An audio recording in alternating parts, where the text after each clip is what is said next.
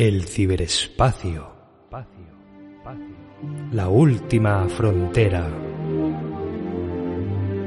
Estos son los podcasts de la tertulia Tricky.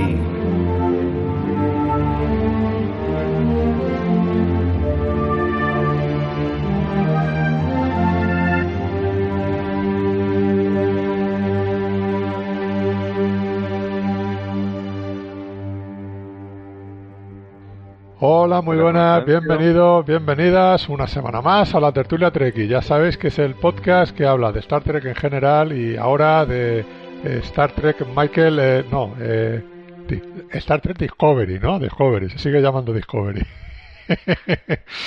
ahora que este capítulo parece que está un poco más compensado todo.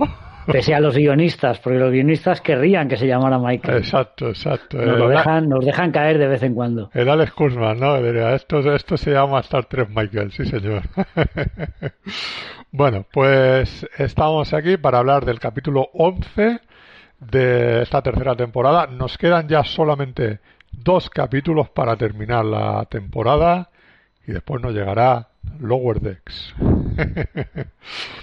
Bueno, eh, estamos. Yo soy Fernando Montano Galván, como siempre, y tengo por, un lado a Javier García Conde. Muy buenas. Hola, muy buenas. ¿Qué tal? Saludos desde el espacio profundo. Sí, súper profundo, ¿no? eh, sí, eh, espacio móvil. No, no sé muy bien dónde me encuentro ya, pero bueno. Sí, en una nebulosa, ¿no? Una nebulosa, justo. Una nebulosa. Que son muy de Star Trek, ¿no? El tema de, que se metan en una nebulosa. sí, y, y, pierdan un poco la orientación. Sí, sí, sí, sí, es verdad, es verdad. Por otro lado tenemos, como siempre, a Antonio Warnes. Muy buenas. Hola a todos. ¿Qué tal? ¿Qué tal? Bueno, no se pregunta. ¿Qué tal las navidades? ¿Todo bien? Bueno, ha habido ha habido un accidente en la familia, pero bueno, ha sido esperemos que sin mucha importancia, pero bueno, nada nada grave, esperamos. Bueno, eh, ¿y tú Antonio, bien? ¿Has comido ese turrón de chocolate con pues sí, pues sí aprovecho, aprovecho, para decir que lo, lo, llevo un par de años diciendo y aprovecho este año para reivindicar otra vez que Mercadona le ha, le ha adelantado por la derecha a Suchar con su turrón de chocolate. ¿Eh? El turrón de, Suchar no vale nada, ya por mucha fama que tenga, porque Mercadona le ha adelantado por la derecha, hace un turrón de chocolate más bueno, pero es que encima Mercadona ha hecho unos sabores de, de que me parece que es magia directamente de brujería. Turrón de galleta, de, de galletas con natilla que te comes un pedazo y sabe a, natillas con galleta. Es que me parece magia.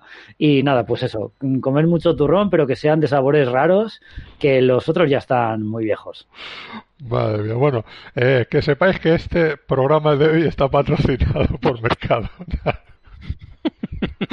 Si os, veis, si os veis el vídeo de Pantomima Full dedicado a Mercadona, el que sale soy yo, tal cual. Si, me, queréis, si me queréis conocer un poco. esto nos falta la Mercadona, Mercadona. Bueno, vamos al grano que nos liamos. Eh, vamos a hablar un poco de este capítulo eh, 11 de esta, de esta tercera temporada, que prácticamente, aunque no es un continuará o una primera parte, pero sí se te queda un poco a que tiene toda la pinta que lo que vamos a ver eh, es los tres últimos es el, cierre de toda esta temporada, ¿no? sí. o incluso también arrastrando un poco lo que veíamos ya en el capítulo anterior, ¿no? O sea, un poco el, preparando ya hacia dónde se iban a, dónde se iban a ir a partir de ahora. Eh, Javi, a ti, ¿qué te ha parecido el capítulo en general? A mí me ha gustado, me ha gustado la verdad. Es decir, bueno, lo que tú dices, tampoco es un capítulo que acabe. Pero tiene pinta, como tú dices, de que esto va a ser así hasta el final. Ya los tres capítulos que quedan, una, todas las piezas se van a poner en el sitio y cerramos todas las tramas. Y a mí me ha gustado bastante. Ahora lo matizaremos todo. Pues lo que venimos pidiendo desde el principio. Ha habido ha habido reparto de, protagonismo. Está la cosa bastante equilibrada. Salvo que también lo hablaremos. Personajes sin sin maquillaje, exceso de protagonismo, a mí esto aquí huele a muerto y yo no he sido. Pero, pero por lo general, por lo general el capítulo me lo he pasado bien viéndolo. La verdad, y siendo honesto, no daba un duro ya por lo que quedaba de serie y reconozco que en este capítulo me lo he pasado bastante bien, que ya hay bastante. Sí. Qué gran película aquí huele a muerto. Es una de las obras maestras del cine español. Sí, señor. ¿Y tú, Antonio, qué te ha parecido? Pues coincido bastante con la opinión de Javi. Yo me lo he pasado bastante bien y sobre todo, vamos, soy el primero sorprendido porque después del mamarrachismo de la semana anterior, que luego comentaremos, que nos llaman haters por simplemente decir que, era un capítulo de entretenimiento, que ya hemos desconectado completamente de, de esas ínfulas de ciencia ficción, entre comillas, seria, y aquí venimos a divertirnos y a pasar el rato y a entretenernos de la manera más digna posible, este capítulo me ha dado justo lo que, lo que quería que es ese entretenimiento ligero eh, con mucho Deus Ex, por qué no decirlo, Deus Ex Máquina, eh, y bueno, pero que no se, no se aleja tanto como, como podíamos pensar de capítulos más clásicos de la serie original, incluso de Espacio Profundo 9, con, con seres eh, omnipotentes y omnipresentes, con poderes que, vamos, que escapan a nuestro entendimiento, que no tiene nada que ver con la, con la, con el, el método científico, y que bueno, que nos ha dado un capítulo a dos bandas en el planeta y en la nave, justo como muchos de los, de los capítulos de toda la franquicia Star Trek. Con lo cual, bueno, tampoco creo que sería justo criticarlo cuando nos ha dado Star Trek de toda la vida. Hmm. Hombre, yo creo que conforme empezó la, la temporada, creo que tuvimos unas expectativas de que podía ir hacia un lado. Después creo que ya eso, el capítulo este séptimo en Vulcano ya se nos fue todo al traste y a partir de ahora es decir, bueno, por lo menos terminame la temporada decentemente y que, y que nos entretenga. Entonces, eh, yo creo que mm, nosotros no hemos dejado a un lado la parte científica de la serie, sino es que es la serie que la ha dejado a un lado. nosotros seguimos esperando, son los, los guionistas que, que, no, que no nos lo dan. Claro, o sea, todo lo que estamos viendo es mucha más fantasía que no algo creíble, ¿no? Dentro de lo que es la ciencia ficción posible. Entonces, bueno, ahí por lo menos que no que, no, que nos entretenga. Yo coincido, por ejemplo, volvemos con el, torpedo rojo, con, con, el almirante, que, que él dice que tiene eh, sensaciones encontradas con la serie. A mí me pasa eso, hay cosas que me gustan y hay cosas que no me gustan. Bueno, pongo en una balanza lo que me gusta. Me, me, voy a quedar siempre con lo que mejor con lo que me gusta que no con lo que no me guste, por lo menos. Pero bueno, eh, Vamos ya con el, con el capítulo, con el capítulo en sí, que termina, que empieza, perdón, justo cuando termina el anterior, ¿no? Con lo que este supuesto funeral, ¿no? Que están celebrando en, en memoria de, de Filipa y que vemos al personaje de, de, Adira, por ejemplo, que vuelve a ver a, al Trill, el, al, a su novio, ¿no? Que él, también le echa la bronca, como si él también lo estuviese viendo queda un poco gracioso. Eh, y ya todo lo que es la misión en sí de lo que van a hacer, que tienen que bajar allí a la nebulosa, eh, Michael, Saru y, y, el doctor, un poco todo lo que va ocurriendo ahí, etcétera, etcétera. Toda esa parte, todo ese principio que llegan allí, que llegan al, al, a lo de la nebulosa y te los ves con el aspecto humano, bueno, Saru con aspecto humano, eh, el médico eh, Bajorano, Bayorano, ¿no? O sea, cambia, les cambian el aspecto y, Michael Trill. Eh, yo lo que tú dices, Javi, aquí huele a muerto. Aquí da una sensación, o mucho lo cambian, o lo que están dando una sensación es, se va a despedir el personaje de Saru, de Saru lo, se lo van a ventilar y la cuarta temporada es o Tilly Capitán o Michael Capitán yo, yo pienso lo mismo, salvo que yo aún diría más. Eh, el protagonismo no solamente, eh, es decir, a Saul le han quitado el, maquillaje, pero es que eh, Colbert ha tenido mucho protagonismo para lo que se suele tener. Sí. Y encima con, con tramas internos sacados de la manga. Los mismos dramas que tuvo Michael cuando le hicieron el juicio, que venía bien que en ese capítulo tuviese traumas que los capítulos anteriores no había tenido para que la madre le pegase el repaso. Y aquí eh, Colbert, que hemos dicho, Colbert, que hemos estado diciendo del primer capítulo, que estaba muy equilibrado, que era un personaje que nos gustaba, ah, tiene unos traumas, unos dramas que no se saben bien de, dónde ha salido, que le puede venir de perlas para que se muera, hablando claro. Eh, con lo cual, eh, me lo guardaba porque era, eh, cuando me preguntas qué es lo mejor y lo peor, era mi peor del capítulo, pero es que lo tengo que decir, patrón, ¿no? Un protagonista tiene mucho protagonismo o se quita el maquillaje pues sabes que se va. Eso está bien que lo hagan una vez, dos a lo mejor, pero es que con esta ya sería la tercera o cuarta, si se va a los dos, y dices, en una, en una, misma temporada, y dices, se ve un poco el patrón, con lo cual se le quita, se le quita suspense al, al asunto. Pero. perdona, Javi, se le quita suspense y se le quita peso. O sea, haces que esas decisiones, ese peso que había ganado, se pierda completamente, con lo cual eh, no acabas de, encontrar el tono o darle importancia a los elementos que conforman la serie, que son los personajes. Claro, pero es que, eh, vamos a ver, al principio decíamos, oh, mira, parece que están, están repartiendo el peso, eh, se está haciendo bien, están hablando el resto de la, de la tripulación. Pero eso fue al principio. Luego me he vuelto a lo mismo. Michael, Michael, Michael, Michael. Y cuando un personaje tiene algo de peso, sabemos que se muere como ha sido el capítulo doble de, de Filipa. Y ahora estamos viendo aquí que, que, Saru está teniendo más protagonismo que en toda la temporada, a pesar de ser el capitán, pues ya sabes lo que viene. Y, vamos, yo esto lo digo sin ningún tipo de spoiler que no he leído en ningún sitio, pero es que es, que es el patrón. Y, claro, pues. A lo mejor pues nos sorprende. Me, gusta el Dime, perdona. A lo mejor nos sorprenden. Ojalá, ojalá, y lo digo en serio, ojalá. A mí es un personaje Saru que lo llevo defendiendo toda la temporada para que para que ahora eh, se vaya así y otra vez Michael de, protagonismo absoluto. Pues, pues, espero que sea Michael y no Tilly, porque entonces ya sí que me bajo del barco. Pero, pero vamos, entonces es un poco como qué lástima todo, ¿no? Apunta bien, pero, pero no acaban de rematar.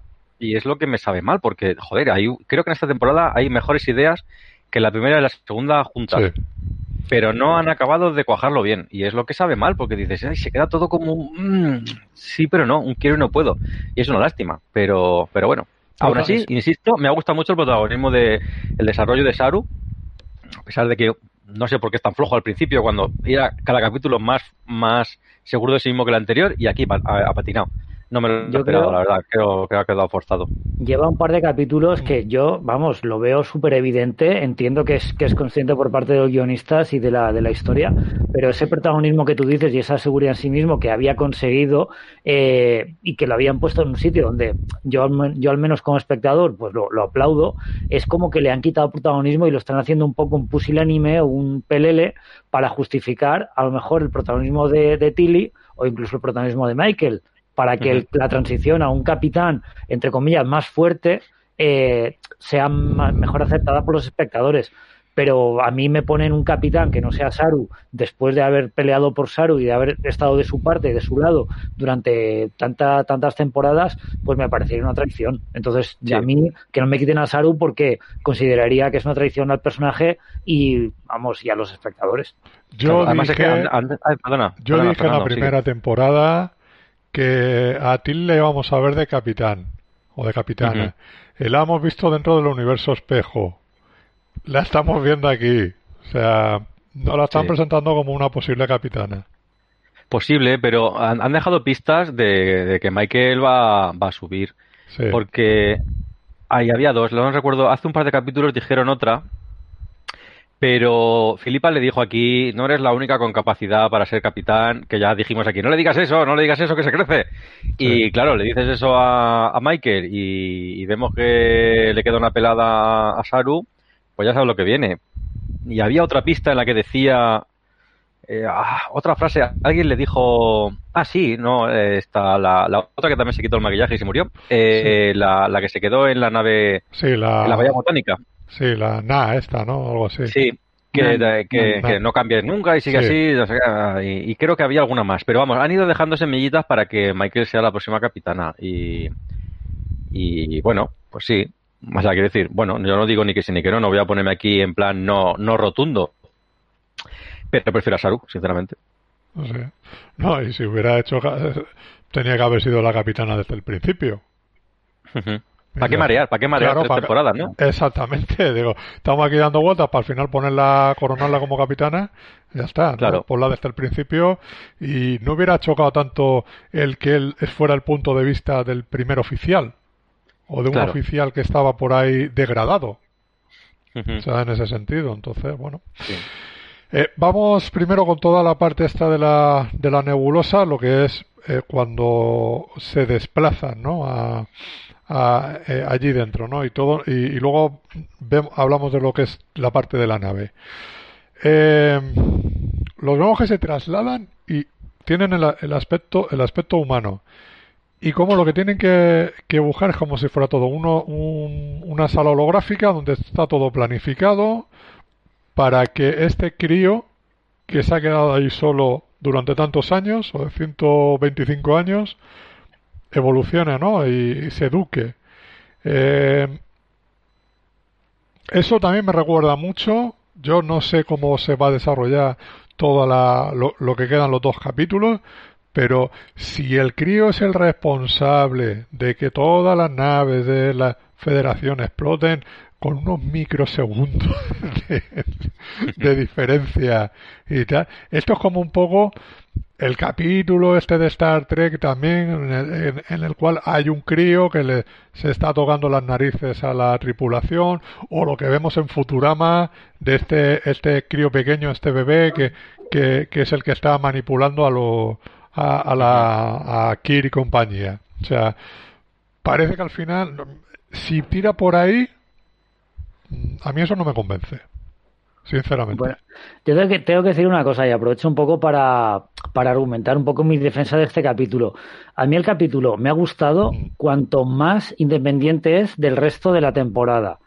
Como capítulo independiente de la nave que va a un planeta, hay un ente, un ser eh, todopoderoso que juega con la realidad. Lo he dicho en Twitter hace un rato, he tuiteado que me parece de los mejores capítulos de, la temporada y tiene WhatsApp que es un cómic de X-Men, de la Patrulla X. Es un mutante superpoderoso alterando la realidad con el profesor Xavier yendo a, a, su casa a intentar convencerle de que, de que fuera de su habitación hay un mundo real, que hay personas que están sufriendo. O sea, es un cómic de la Patrulla X tal cual. Entonces, como mm. historia independiente, mientras está en la trama del planeta, el equipo de, salida, eh, hay problemas con la, con la nave, con la Enterprise que está orbitando, como hemos visto en infinidad de capítulos, me parece un capítulo magnífico. Ahora, como capítulo que aprovecha eh, la trama para explicar cosas de, de toda la temporada, me ha parecido de vergüenza. O sea, no puedes explicar el McGuffin de la. Porque yo lo dije al principio de la temporada. Es que lo de la quema es que me da igual. Es que me importa un pimiento. Yo quiero ver a los personajes desfaciendo en tuertos de planeta en planeta o diálogos en, la, en el puente de mando, lo que sea. A mí una trama a largo plazo que hay que investigar de la quema en ningún momento me interesó. Por eso me ha molestado menos que la explicación de la quema sea un chaval con una rabieta telequinética a nivel subespacial que conecta todo el dilitio de todo el universo y los hace explotar a la vez. Eso me ha parecido una patochada, pero no me importa, porque la quema nunca me había interesado. Ahora, entiendo que haya mucha gente molesta porque es una explicación que directamente no está a la altura. Así. Bueno, yo tengo que decir una cosa, estoy totalmente de acuerdo contigo. No lo había pensado así, pero estoy totalmente de acuerdo contigo. Eh, es decir, es verdad que yo no había dado ninguna importancia a la quema y es probablemente por eso por lo que a mí me haya gustado también, porque lo que lo que tú dices, no exactamente lo que tú has dicho, no me repito. Eh, pero es que yo creo que los desenlaces de las tres temporadas han sido bastante flojos. Me refiero, mm, lo de la trama a largo plazo está bien cuando la cosa mejora capítulo tras capítulo y al final eh, explota bien. O sea, explota en el sentido de decir, te levantas y aplaudes y dices, ¡joa, qué, final! Pero ya tenemos experiencia de que los finales no son así. y yo ya sabía que la explicación iba a ser una tontería. No, no lo había pensado, ya te digo, no lo había pensado hasta, hasta que lo has dicho tú, pero, pero es que no le había dado ninguna importancia, exactamente. No le había dado importancia a lo de la quema porque tampoco me la esperaba. Eh, no me esperaba nada del otro mundo, como no lo ha sido nada de momento de ninguno de los finales de temporada. Lo del Ángel Rojo fue una chapuza. Cuando aparece la madre ya que te, hasta te ríes. Y el primer, la primera temporada sí que más o menos me gustó. No, no sé si, no sé cómo decirlo, no me pareció la pera, pero al menos pues, todo aquello del universo espejo, que Lorca fuese del otro universo y tal, pues sí que me gustó. Me pareció un desenlace un poco más trabajado que, los otros dos, pero es que en la, segunda temporada ya hay precedentes de que esto no iba a acabar bien. Creo que creo la primera temporada fue un desenlace estirado. O sea, yo creo que si hubieran, terminado la, idea era buena. Si hubieran terminado regresando a su tiempo y viendo que se estaba perdiendo la guerra contra los Klingons, pues ahí lo, lo dejas para la siguiente temporada. Hubiera sido un clima mucho más alto. O ya directamente ahí en ese momento que lo lanzan al futuro. ¿Sabes? Y ya está. Entonces, pero bueno, eso, ese programa ya lo hemos hecho. Eh, entonces, este, este, este, esta parte del capítulo, que los vemos que cada uno empiezan a, a investigar, o sea, Saru Culver, eh, Michael se queda como protegiendo, ¿no? Ese monstruo que parece que hay eh, por ahí fuera que asusta a este crío, eh, que yo me parece que es un poco el, eh, como una sensación de, de ese monstruo, no salgas fuera de aquí porque la radiación que hay aquí fuera todavía es peor que la que hay aquí dentro. Entonces, es como si, si fuera eso, ¿sabes? No, me da esa sensación que, le, que lo que sí es es el mensaje de la madre, que le está para que se mantenga un poco más a salvo. A mí me da esa, esa sensación, no sé si a vosotros os transmite eso, ese supuesto monstruo. No sé, yo creo que mm, a mí me da la sensación, cuando se ha visto el monstruo, creo que lo ve Michael, la que ve el monstruo ahí un poco moverse y tal, a mí me ha dado la sensación que es a lo mejor como un recuerdo, como cuando tienes un recuerdo y no, por ejemplo, intentas acordarte de una persona de que conociste cuando eras pequeño y no, te, no le pones cara, no acabas de... Yo lo he, lo he enfocado más por ahí. Digo, esto es algo que no acaban de enfocar, igual al final es la madre o algo de esto. Es algo que no acaba de recordar bien el, el crío o el programa o lo que sea y realmente no tiene esa forma. Es lo que yo he pensado. Pero vamos, ha quedado todo un poco ahí. Ya veremos. Eso, estos son todo teorías locas, lo que vamos a decir ahora. A mí, a mí me ha gustado la idea de que, de que al chaval que el piano lo haya educado un programa holográfico que se ha ido deteriorando con el tiempo hasta el punto de tener bugs y fallos, como cualquier programa informático. Entonces puede ser que este monstruo sea un programa que inicialmente funcionara bien y que se ha, se ha desvirtuado hasta el punto de, de generar esa especie de, de, monstruo. Pero me ha gustado la idea de que hubiera varios programas, uno le educaba de eh, la historia antigua, otros le educaban de otro tipo de, de, artes y tal, y este monstruo era un poco como quizá un programa de seguridad que lo que hacía era evitar que el, que el, que el chaval fuera, fuera eh, o sea, fuera de la nave y pudiera, eh, digamos, exponerse a la radiación y tal. Entonces, claro, por, ese, por eso ese miedo de, de, los, de los extranjeros de fuera, de un poco del mundo exterior y por esa, esa obsesión de solo hablar con, con hologramas o con programas que él entiende. O sea, me ha parecido interesante y luego la idea de que, de que, la, de que el programa también pudiera ser una manifestación subconsciente de, del propio que el piano también me ha parecido interesante. Pero bueno, yo creo que eso lo han resuelto bien. Y aprovecho para decir que, visualmente el monstruo es acojonante y han echado el resto con los efectos especiales porque tanto la tanto el, el diseño del monstruo como la estructura de, de, este mundo virtual que se que se monta el, el, crío dentro de la nave es espectacular con geometrías eh, sin gravedad un poco pues pues bastante bastante chulas. Sí la sensación es que se había bajado el presupuesto de toda la temporada para que estos últimos por lo menos resulten muy muy lucidos no todo lo que es la la producción y los efectos que se están haciendo. ¿Qué decías, Javi? Sí. Nada, eso que a mí el, mundo este me ha recordado mucho a, a Scheller, que es un dibujante que me gusta mucho. Y eh, pues nada, pues eso, que claramente se nota ahí la, la influencia y la verdad es que lo, pues me gusta bastante. Toda esa falta de gravedad, esa, esas escaleras que suben y bajan según lo mires y cosas así, uno boca abajo y tal, pues muy chulo. Es, es, es cierto que visualmente está un poco ya usado, pero, pero bueno, a mí me sigue gustando cada vez que se usa porque ya digo que me gusta bastante. Sí.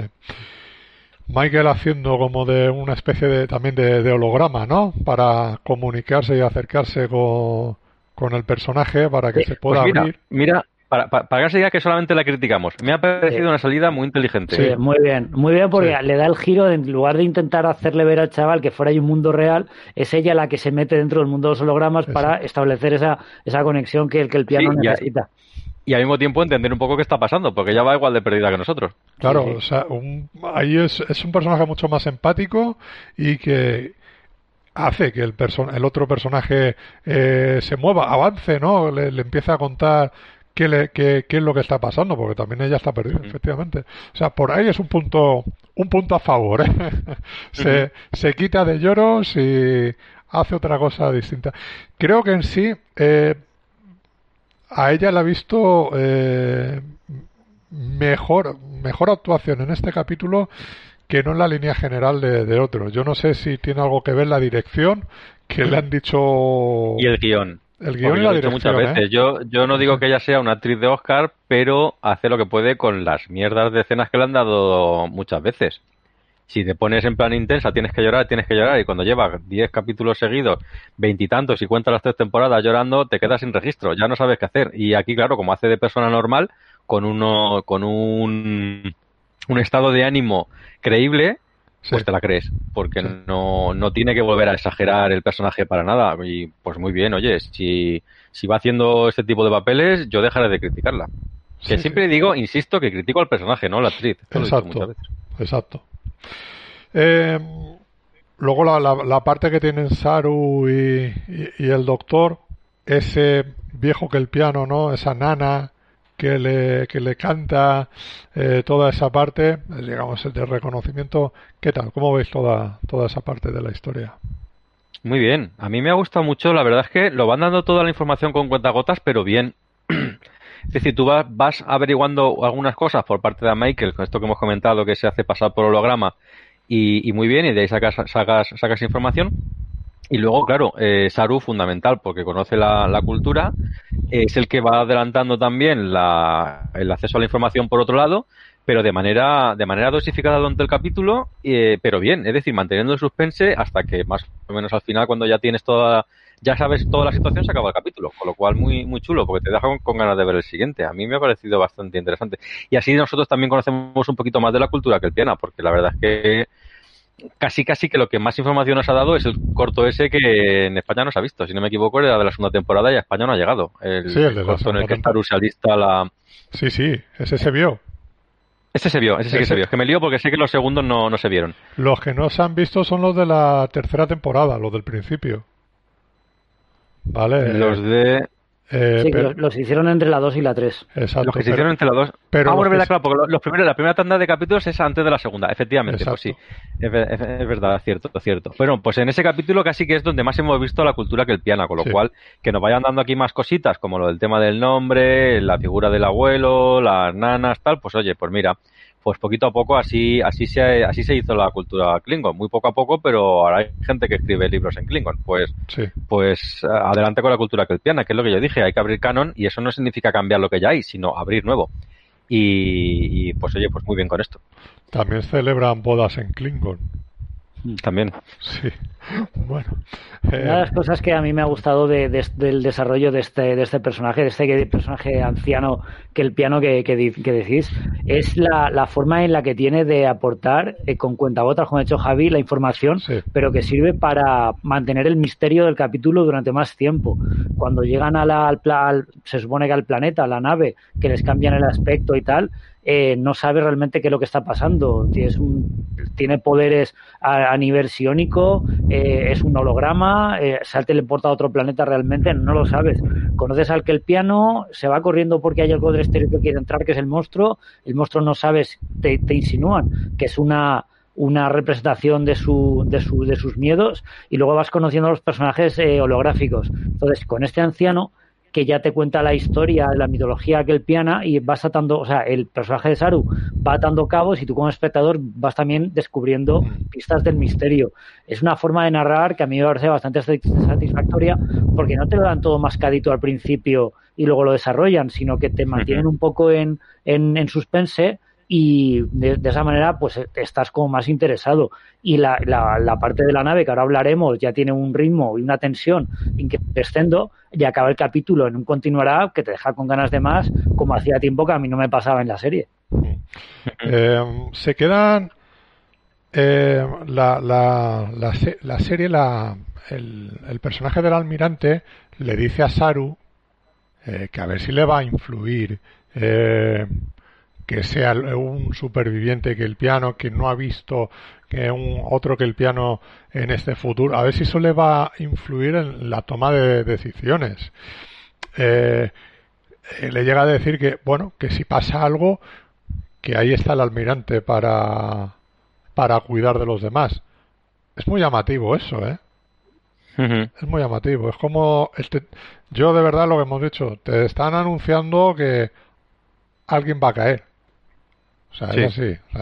vamos a ver si va a ser el doctor, vamos a ver si va a ser eh, si va a ser eh, Saru, pero pero te están dando te están dando esas gotas.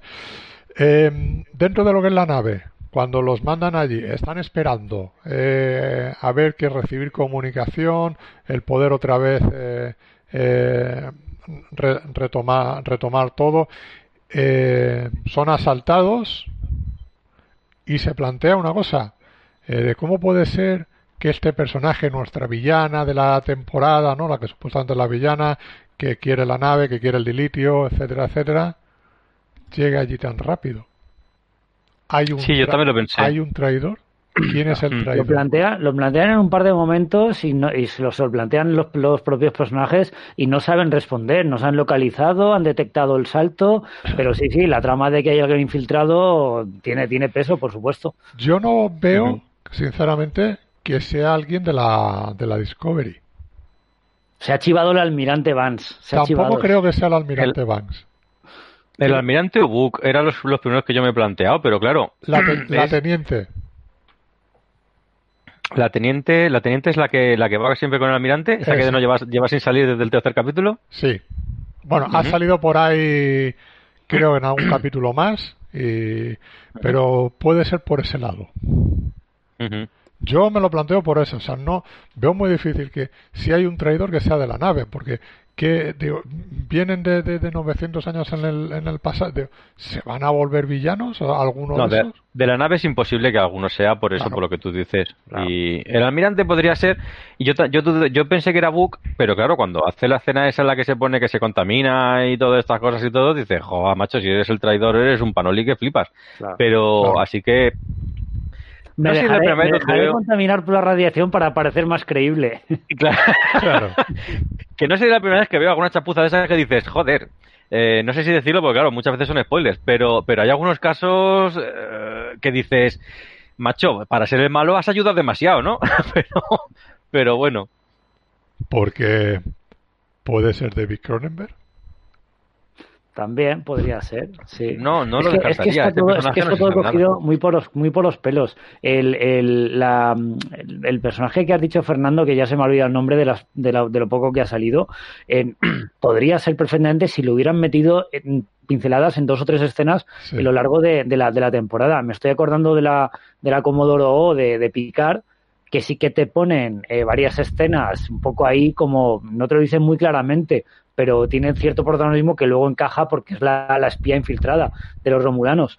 Pero aquí es que esta, esta, este personaje no, no ha salido, entonces tampoco hemos visto que, que podría ser una traidora. Que nos dicen ahora que es una traidora, dices, pues vale, pero me lo creo, o sea, me lo creo porque me lo dices, no porque la propia serie me lo haya, me lo haya explicado no sé, tampoco tendría sentido. Es un conejo de la chistera que nos sacamos. Claro, que también puede ser una cosa muy peregrina. Simplemente les puede haber puesto un señalizador, un localizador en el anterior enfrentamiento antes de, de, retirarse. Cuando. Claro. Eso. O que la tecnología de Bug no esté tan limpia como él cree. Yo que sé, se puede inventar cualquier cosa. Aquello que dijo, ah, estoy convencido que no, no hay problema con esto. O le ha puesto algún implante a la gata.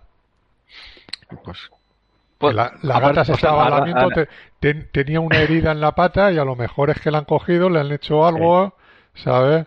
Y, ahí ah. es a, través de ella. Han detectado, en el que estamos tenemos que tragarnos lo que nos digan porque no. han detectado la radiación de la mercromina de, la herida de la gata.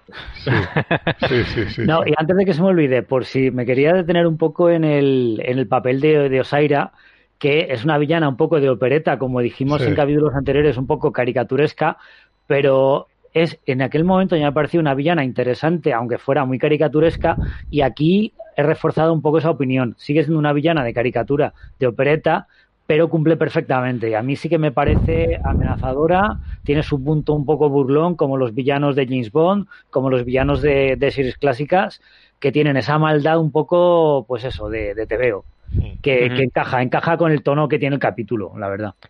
A mí me ha gustado bastante, porque además me, me, he acordado viéndolo de, lo que tú comentabas. Eh, efectivamente, lo, yo creo que la otra vez, y aquí es donde se nota el guionista, estoy intentando buscar el, bueno, en este caso la guionista, porque la, la persona que ha escrito este capítulo es, es, una chica, estoy intentando ver quién escribió el otro que en el que salió ella, que fue cuando nos reímos un poquito de, de, de pues eso, porque era una villana de opereta y poco más. Eh, estaba escrito por Kenneth Lynn y Brandon Schultz, no solo hay más personas. No. Eh, entonces, efectivamente, yo creo que aquí es lo que decimos muchas veces, que es que los guionistas está un poco desequilibrado los guiones de esta serie, tiene algunos muy bien escritos y otros muy mal escritos. Y yo creo que se nota perfectamente en esta villana. La otra vez nos dio risa más que otra cosa, y a mí esta vez me ha parecido un villano interesante y me ha acordado mucho en ese diálogo con, con Tilly, que luego comentaremos, me ha acordado mucho de, de, el equilibrio de la fuerza de. Uy, el equilibrio de la fuerza, no, ¿cómo se llama? El equilibrio del poder, ¿cómo era?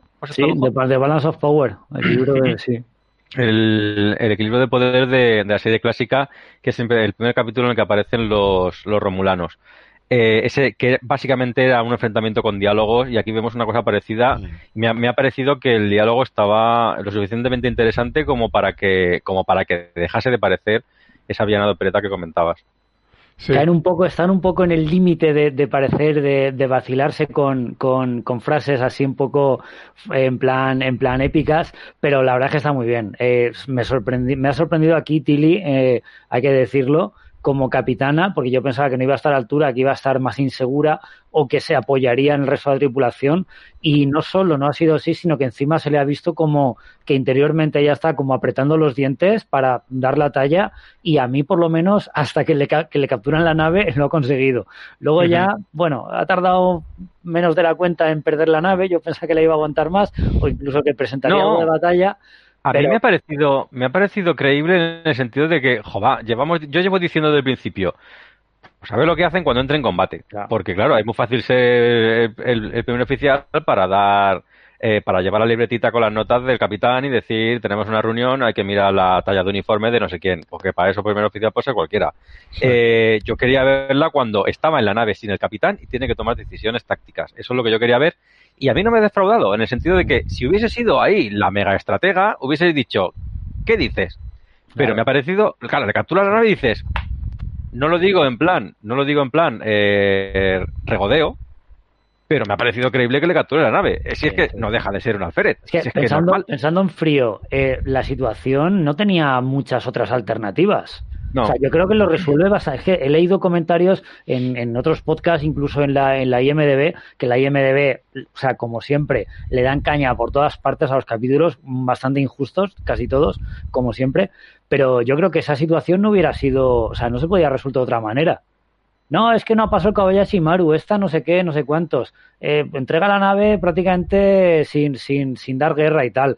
Pero es que la situación no permitía tampoco muchas más, muchas más salidas. No, no porque eh, rebelarse con una fuerza contra una fuerza superior era sacrificar a la tripulación, así de fácil. Yo creo que le mantiene el pulso de forma bastante digna a la Saira con ese, pues eso, no entrando en su juego de, provocación, eh, como plantándole cara, siendo firme, diciendo no te voy a entregar la nave, y cuando le, le vacila, pues le contesta con otro vacile.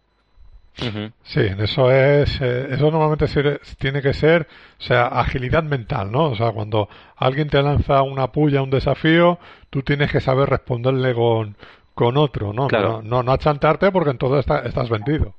La palabra es elegancia. Claro, claro. con elegancia. Está muy bien. Está muy bien, ¿no? Creo que que también el, al principio del capítulo, la conversación que tiene con, con Michael, que tiene que asumir ella la, la responsabilidad de, ser la quien sustituya al capitán, le, le, pone el ejemplo de cuando, de cuando Giorgio se, se iba la primera vez que le dejó al mando fueron cinco horas, ¿no? Y que entonces todo todos esos detallitos a mí me parece que está está bien llevado, ¿no? O sea, el personaje sabe actuar y sabe eh, tomar, la, tomar las decisiones. Creo que se, se hacen unas referencias a Freud, al siglo XIX, cosa que en esta temporada, o sea, en esta serie casi se echaba un poco de menos, ¿no? Porque esas referencias las hemos visto mucho en las series clásicas. Más eh, y más que las series clásicas. Bueno, las series clásicas, por supuesto, pero me estoy acordando la referencia, eh, la referencia de que, que tiene Kirk en la cena en Star Trek 6, el, aquel país desconocido, cuando los Klingon dicen, no, necesitamos espacio para respirar. Y Kirk dice así un poco entre dientes, como Hitler en 1930 y no sé cuánto. Sí, sí, sí. Y es un poco esa referencia a, la historia del mundo de la Tierra del siglo XX, eh, pues eso, que hace tan rica la serie de Star Trek, el mirar atrás para contar cosas de, lo que vendrá. Eso está, muy bien. Eso es lo que falta un poco también en, en esta serie. Sí que eh, es verdad que hemos tenido alguna canción de esta eh, la canción está de David Bowie, por ejemplo, pero te falta esas referencias históricas, culturales, que creo que enriquecen mucho más los guiones, los diálogos. Y aquí es necesario. Y creo que ahí está bien utilizado en ese momento. Y yo creo que tampoco, o sea, el que al final el, personaje de Osaira encuentre la forma de poder asaltar la, la Discovery, es que aunque la Discovery, eh, digamos, la hayan actualizado, no deja de ser algo antiguo.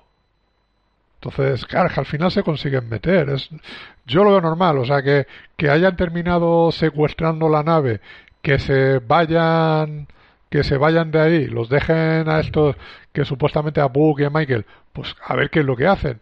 O vuelven a por Saru tal, o van detrás de ellos. Lo normal es que vayan detrás de, detrás de la Discovery. A ver, a intentar impedir que eh, ese secuestro. Bueno, a ver hacia dónde tira eso. O sea, en general, lo veo bastante bien, lo veo entretenido, tío. O sea, eh, tengo ganas del siguiente capítulo, a ver hacia, hacia dónde, hacia dónde nos lleva la aventura. Luego eso también aprovechan para meter un poco de, acción, porque es cierto que en la, en, en, la nave con el que el piano es más un misterio, un poco de más terrenal, pero en la nave aprovechan pues para hacer escenas más dinámicas. Sale, sale Book con la nave, eh, pues a ese hay diálogo entre capitanes tipo batallas submarinos. Sí no sé, hay escenas que, mantienen el ritmo bastante decentemente y luego eso, que, la sorpresa es que Tilly se desenvuelve bastante dignamente como, capitán. Yo lo que me llama también la atención es eh, que cuando empiezan a saltar la Discovery, o sea, al, al primero por el que van es a por Stamets. O sea, ¿cómo saben que Stamets es, eh, digamos, el artífice del motor de esporas? Bueno, yo creo que eso lo hacen de forma, de forma accidental. Osaira lo que quiere es el, motor de esporas y manda a un, a un pelotón a la, precisamente a, la sala de ingeniería. Y Stamets estaba de camino para activar el salto y le pillan justo cuando, cuando va a activarlo. Yo creo que, que más que a Stamets lo que quieren es el, el, motor de esporas aún sin saber cómo funciona. Que luego supongo que descubrirán que Stamets tiene un papel fundamental. Pero ¿por qué saben que la Discovery tiene un motor de esporas? Pues no se enteraron en capítulos anteriores, en su anterior enfrentamiento. Yo diría que no. Pues ahí ya me pillas. Yo diría que no. O sea, el enfrentamiento que tienen es, eh, es, por, es por otro tema. Es cuando este está con el Bug está ahí en la en la prisión esta, eh, cuando va con el otro que le llama medio hermano, que está con el tema este de las langostas, y, pero no hay una referencia que sepa que lo del motor de esporas. Ya. O sea, estamos hablando de que realmente esto tiene que haber algo por, por algún traidor. O sea, estar allí, ir allí con esa brevedad es por algo. Sí. ¿Tú qué piensas, Javi? Un momento. Uy. Te perdemos. Eh, ha, entrado, el micrófono malo. Ahora, perdón. No, estamos comentando que... Sí, no, sí, sí, sí, sí, eh, no, no, sí, sí, sí, que decir, ha habido un problema con la cámara, pero yo se está escuchando. Ah, vale. Que, no, que mm, en algún momento comentan, eh, saben que la, que la Discovery tiene un motor de esporas en este mismo capítulo, al principio del capítulo dicen que Osaira sabe que tienen un motor. Claro, o sea, Vance, les avisa por eso. Osaira yo no sé exactamente, yo no sé exactamente cómo lo sabe, pero se da por hecho que se sabe. Por eso, o sea, tiene que ser por el tema del traidor. ¿Os acordáis del capítulo pasado con el guardián del límite del tiempo, con el periódico? Pues salió publicado, últimas noticias, la Discovery tiene un motor de, de esporas. pues igual es eso. Claro, últimas noticias. Nada, en el tablón, el tablón de anuncios de, de, la flota estelar aparece que la Discovery tiene el motor de esporas y se ha convertido en, el, en, el, la diana de la galaxia. Sí, no sé. Así que recuerdo que había una, eh, una reunión del, del, almirante que no quería decirles a, a todo el resto de capitanes que de la Federación que la Discovery tenía un motor de esporas. Y creo que al final sí que les termina diciendo algo eh, si no recuerdo mal. Es una de las cosas que yo he echado de menos en, en toda la temporada. El, lo comenté ya en un capítulo anterior. eh, la, la, sensación totalmente desdibujada que tenemos de la, de la Federación o de la Flota Estelar, simplemente encarnada en la cara del almirante Vance, que en los últimos capítulos es un holograma de punta a punta de la galaxia, y que cuando ha salido la, alguna reunión con otros capitanes ha sido una sala fría, súper aséptica, que no en ningún momento da la sensación como habíamos tenido en, en, las series clásicas o incluso en las películas de esa federación con su planeta, con su plano de, de San Francisco, con sus cuartel generales, o sea, cuartel general todo. Aquí la flota de la federación es algo muy desdibujado, muy, muy, muy abstracto y no sé hasta qué punto, lo que digo siempre, la, la figura de Vance no sabes hasta qué punto trabaja para un bando para, o para otro. Y a lo mejor es el propio Vance el que se lo ha dicho a Osaira. veremos. Sí, la verdad es que ahí, ahí, ahí, coincido contigo. Y claro, puestos a buscar traidores, como decía antes eh, Fernando, ¿de quién sospecháis? No hay mucho de quién sospechar. Es decir, pues, eh, coincido con él en que me extrañaría muchísimo que fuese alguien de la flota, de, perdón, de la flota, de la tripulación, de la Discovery. Con lo cual, personajes externos quedan Book, el almirante y la teniente esta que no sabemos ni el nombre. Eh, ¿Y el andoriano? no, lo recordamos. ¿Y el andoriano? ¿El andoriano? sí, podría ser, podría ser el andoriano, pero... No lo sé, no lo sé. La verdad es que... ¿eh? No lo creo. No creo. Tal como lo rescatan y todas estas cosas, parece un, plan a lo mejor demasiado elaborado que haya que rescatarlo de allí, mata al sobrino porque se ha escapado, eh, me extrañaría que fuese el andoriano, quiero decir, Osaira mata a su sobrino porque se le ha escapado el andoriano, si fuese un espía no lo mataría, eh, no lo sé. Lo veo muy, muy, muy complicado. Con lo cual dices es que, claro, como, como solamente hay un personaje en toda la serie, ni siquiera está metiendo secundarios, como tengas que buscar un traidor, no tienes una lista de sospechosos. Bueno, pues yo ya te, yo apuesto por la teniente. Yo, el segundo lugar, David Cronenberg. ya lo dije alguna vez que digo, han dejado un par de pistas aquí que sería un poco burdo porque, porque claro, pero insisto lo mismo, como no hay, no hay muchos personajes secundarios, mides, mides ahí al milímetro con lupa eh, cada frase de, de Vance. ¿Puede ser, que el, ¿Puede ser que el traidor sea el mayordomo? Hagamos un cluedo. Ahí.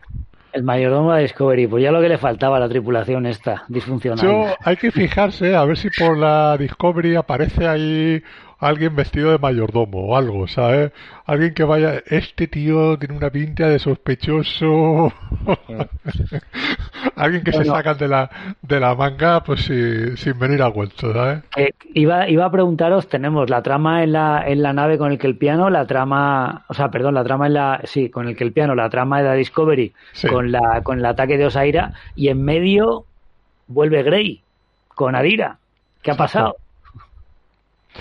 Bueno, no creo que eso sea tanto una trama como que. Ah, exacto, o sea, ah. es que ahí va, iba un poco con ironía, porque te meten de pegote ahí que, que Grey vuelve mm, a petición de nadie, Adira, que ya está un poquito más centrada, vuelve otra vez a tener esas inseguridades, y yo no sé qué pretenden con este personaje de, de Grey y Adira, porque parecía que iba a ser un complemento a Stamets, que iban a trabajar en equipo, pero fue un espejismo. En dos capítulos ha vuelto otra vez a ser un, pegote, alguien que está por ahí por el fondo, eh, pero bueno, solo superado por, eh, por, la, por la, ingeniero que directamente tiene una frase y ya.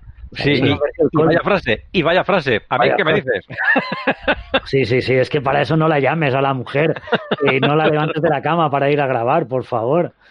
Yo qué sé. Sí, sí, sí. Ahora, sí, pues a lo mismo. Hombre, a mí no me parece, quiero decir, vamos a ver quedan tres capítulos y van a tener que dejar todos los cabos, los flecos sueltos que han dejado por ahí, los van a tener que, enganchar de alguna manera. Con lo cual, no creo que sea la última vez que podemos pensar que está cogido por los pelos.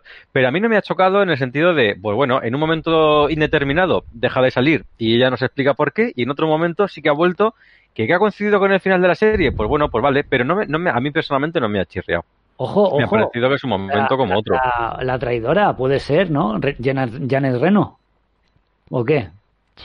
En, todo, este tiempo que ha estado por ahí desaparecida. claro. ¿Eh? Pero bueno, nada, es, es eso. Y es una pena porque hay, hay eh, arcos de la, del capítulo y de la temporada que están bastante bien estructurados, pero pinchan siempre los mismos, que es un desarrollo muy pobre de, de, los, de los personajes secundarios. Se merecen más eh, y cuando los sacan no los aprovechan. No, es que el desarrollo por personajes aquí lo han entendido en un capítulo para Es decir, no es, tenemos aquí siete, ocho personajes, los que quieras más o menos establecer, ¿no? Porque, bueno, la tripulación es grande y algunos del puente decíamos que ah, el puente está teniendo más, más peso, pero el de comunicaciones, aparte de sonreír y mirar a los otros, tampoco caga mucho. Veo, a, los, a, los, productores de Discovery mirando los trending topics en, en Twitter. Oye, que a los fans les gusta Deadmer. Y el, el Kuzman diciendo, dale una escena a Deadmer. Que se luzca. Vale, tuvimos la pues escena de lucimiento de Deadmer y ya está. Deadmer pero, ya... pero, pero chistes aparte es así. Porque el, tema es que en vez de desarrollarlos y decir, vamos a hacer que interactúen entre ellos durante 7 u 8 capítulos y cuando uno de ellos se tenga que morir y entonces te da pena, es. Van saliendo por ahí, van saliendo por ahí y cuando necesitamos que uno se muera, dale peso, dale peso a ese que se va a morir. Claro. Y, le das peso y se muere. Eh, otro, ah, dale peso que este se va. Y, claro, antes tienen peso cuando. Y claro, al final, ¿qué, qué, has creado? Ha creado la sensación de que yo me tira todo el capítulo pensando, que se muere Saru, que se muere Saru. Y, no digo que sí o que no, pero vamos, mi dinero va a que se muere. se muere o se va o algo, pero nada bueno le va a pasar a este personaje. Y, claro, así, no se hace.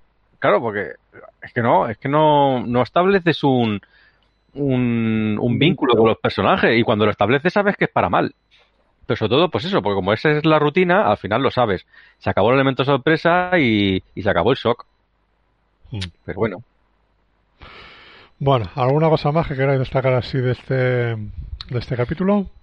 Eh, bueno, yo lo he dicho al principio y quería saber un poco vuestra vuestra opinión. El desenlace de con la explosión a nivel subatómico de esa rabieta que tiene el que el piano eh, me parece, lo que lo he dicho antes, para como explicación de la trama me parece muy pobre, pero a mí me ha parecido me ha parecido chulo porque, porque eso me ha recordado a capítulo de la serie clásica con, con seres superpoderosos que tienen esa, ese poder totalmente incontrolado y, bueno, y al final, pues de manera satisfactoria cierran, cierran al menos esa trama. Ya digo que como explicación de la quema queda, queda pobre, pero como cierre del capítulo me parece, me parece chulo. Esa explosión que notan en todas partes y, y entonces atan cabos de así se destruyó el dilitio, que tal y que cual.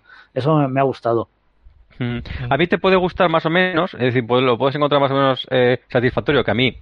Eh, iba a decir ni fu fa, pero no en el mal sentido. Quiero decir que me parece bien, no me parece espectacular, pero no me ha defraudado el tema de, la quema. Y sobre todo, es, es un fenómeno, no iba a decir eh, aleatorio, pero no me refiero a eso. Es un fenómeno aislado, en el sentido de no ha sido la federación, porque yo, claro, escuchando teorías locas y viendo opiniones y tal, y que yo estoy un poco harto de que al final las cosas queden demasiado interconectadas hasta tal punto que no quedan creíbles. Entonces, ni ha sido la madre de Michael, ni ha sido el vuelo de la Discovery al futuro lo que lo ha desencadenado, no, eh, no ha sido la federación, no ha sido nada de eso, no ha sido nada conocido. Es un elemento nuevo que es totalmente eh, aislado de lo que conocemos hasta ahora. Perfecto, oye, estupendo, mucho más creíble. Porque un elemento random, diría, ¿no? Claro, y, dices, claro, pues eso, pues vamos a descubrir la, el motivo y lo descubres. Pero no es nada, conocido. A mí eso me gusta, porque al eh. final cuando ves que dices, el origen de tal superhéroe es que es uno que mató a sus padres, por ejemplo, la chapuza que hicieron con el Joker en Batman, mm. eh, o, lo de Spider-Man. Cuando, cuando interrelacionas demasiado a los personajes que están eh, apareciendo, queda muy forzado. Y aquí el hecho de que sea un hecho casual, pues a mí me ha gustado, la verdad me satisface más que otra cosa. Porque si hubieran vuelto a sacar que todo esto de la quema es por culpa de la Discovery o por culpa de Michael, pues es que, es que todos los males son Claro. Que no, no, no, no, no, no tendría sentido. Entonces, yo creo que al final es eso. O sea, eh, Ni que sea la, la, federación, porque claro, tenemos el concepto, yo entre ellos, yo lo he defendido varias veces, si no aquí en comentarios en otros podcasts o, hablando con amigos, eh, que, la, que a, a no le gusta la federación. Ninguna, ninguna representación de la federación desde el Verso ha sido una federación positiva. La de Picard era más parecido al Brexit o a, o Trump que otra cosa. Esta de aquí está, pues bueno, un poco de capa caída y en, en modo supervivencia eh, y claro, mucha gente decía, oh, pues se molaría que fuese la federación la que lo destruyó por lo que sea. coño, pues no. pues no molaría. Y, me alegro de que de momento, aún quedan dos capítulos, me alegro que de momento no haya sido la federación la que lo, la que lo ha causado. Porque ya hemos defendido otras veces aquí que la federación representa un poco la, la, utopía. Y si, si siempre le estás buscando la imperfección, bueno, no solamente la imperfección, que eso sería comprensible, sino sino la culpabilidad o, la, deficiencia, pues deja de ser utópico, deja de ser un poco a lo que tenemos que aspirar. Entonces yo me alegro que lo han dejado de momento al margen. Muy bien. Eh, Javi, ¿lo mejor o lo peor del capítulo? Pues a mí lo mejor me ha parecido el reparto coral. De, es decir, ha habido, ha habido varias tramas, como hemos comentado, eh, un reparto de protagonismo en cada una de las tramas. No solamente, bueno, a lo mejor la de Tilly sí que estaba ya sola, pero si contamos, si, si contamos a, a la villana, pues ya, ya no estaba ya sola, pero ha habido un reparto de, de protagonismo general en todo el mm. capítulo que se echaba de menos, que es lo que, pedíamos, lo que llevábamos pidiendo del principio y que obviamente pues eso ha sido lo que más me ha gustado.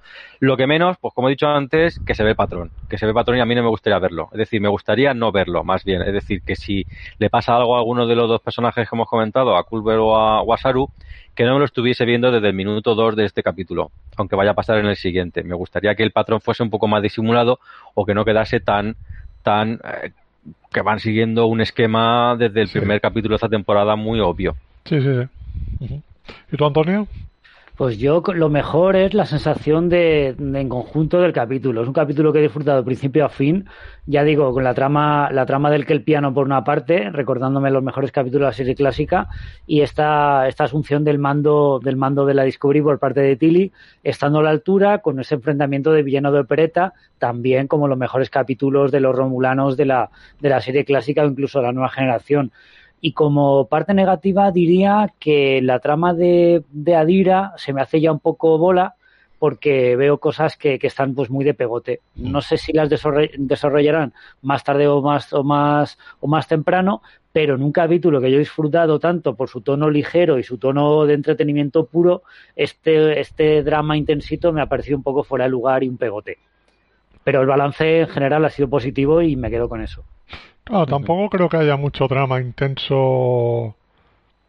O sea, Simplemente es por contraste, como están pasando cosas un poco con un tono más aventurero, más desenfadado, eh, pues no sé, la, la, inseguridad de Adira, que Grace le vuelva a aparecer, eh, pues no sé, me ha parecido un poco como un paso atrás con esa. Pero creo, creo que al final ese, esa conversación que tiene es como para decir, es que yo no tengo que estar aquí eh, apareciendo, me tienes que estar viendo, o sea, tengo que estar integrado dentro de, siendo una de más de las personalidades que tiene ahí. Entonces, quizás es explicar algo que igual el personaje, cómo se lo han sacado, en, yo me imagino que las primeras reuniones de guiones dijeron, pues es una muy buena idea que esta tenga un amigo invisible, ¿no? Alguien cercano y que a medida que hayan avanzado hayan diciendo es que no, no nos da para sacar nada de aquí.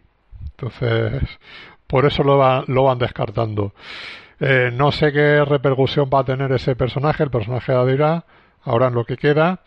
Eh, sobre todo porque, bueno, vemos que ese salto que pega a la nave de Book y luego de ahí a, a la, eh, a donde están Saru, Saru y el doctor. Por eso te digo que, que vamos, vamos a ver hacia dónde lleva.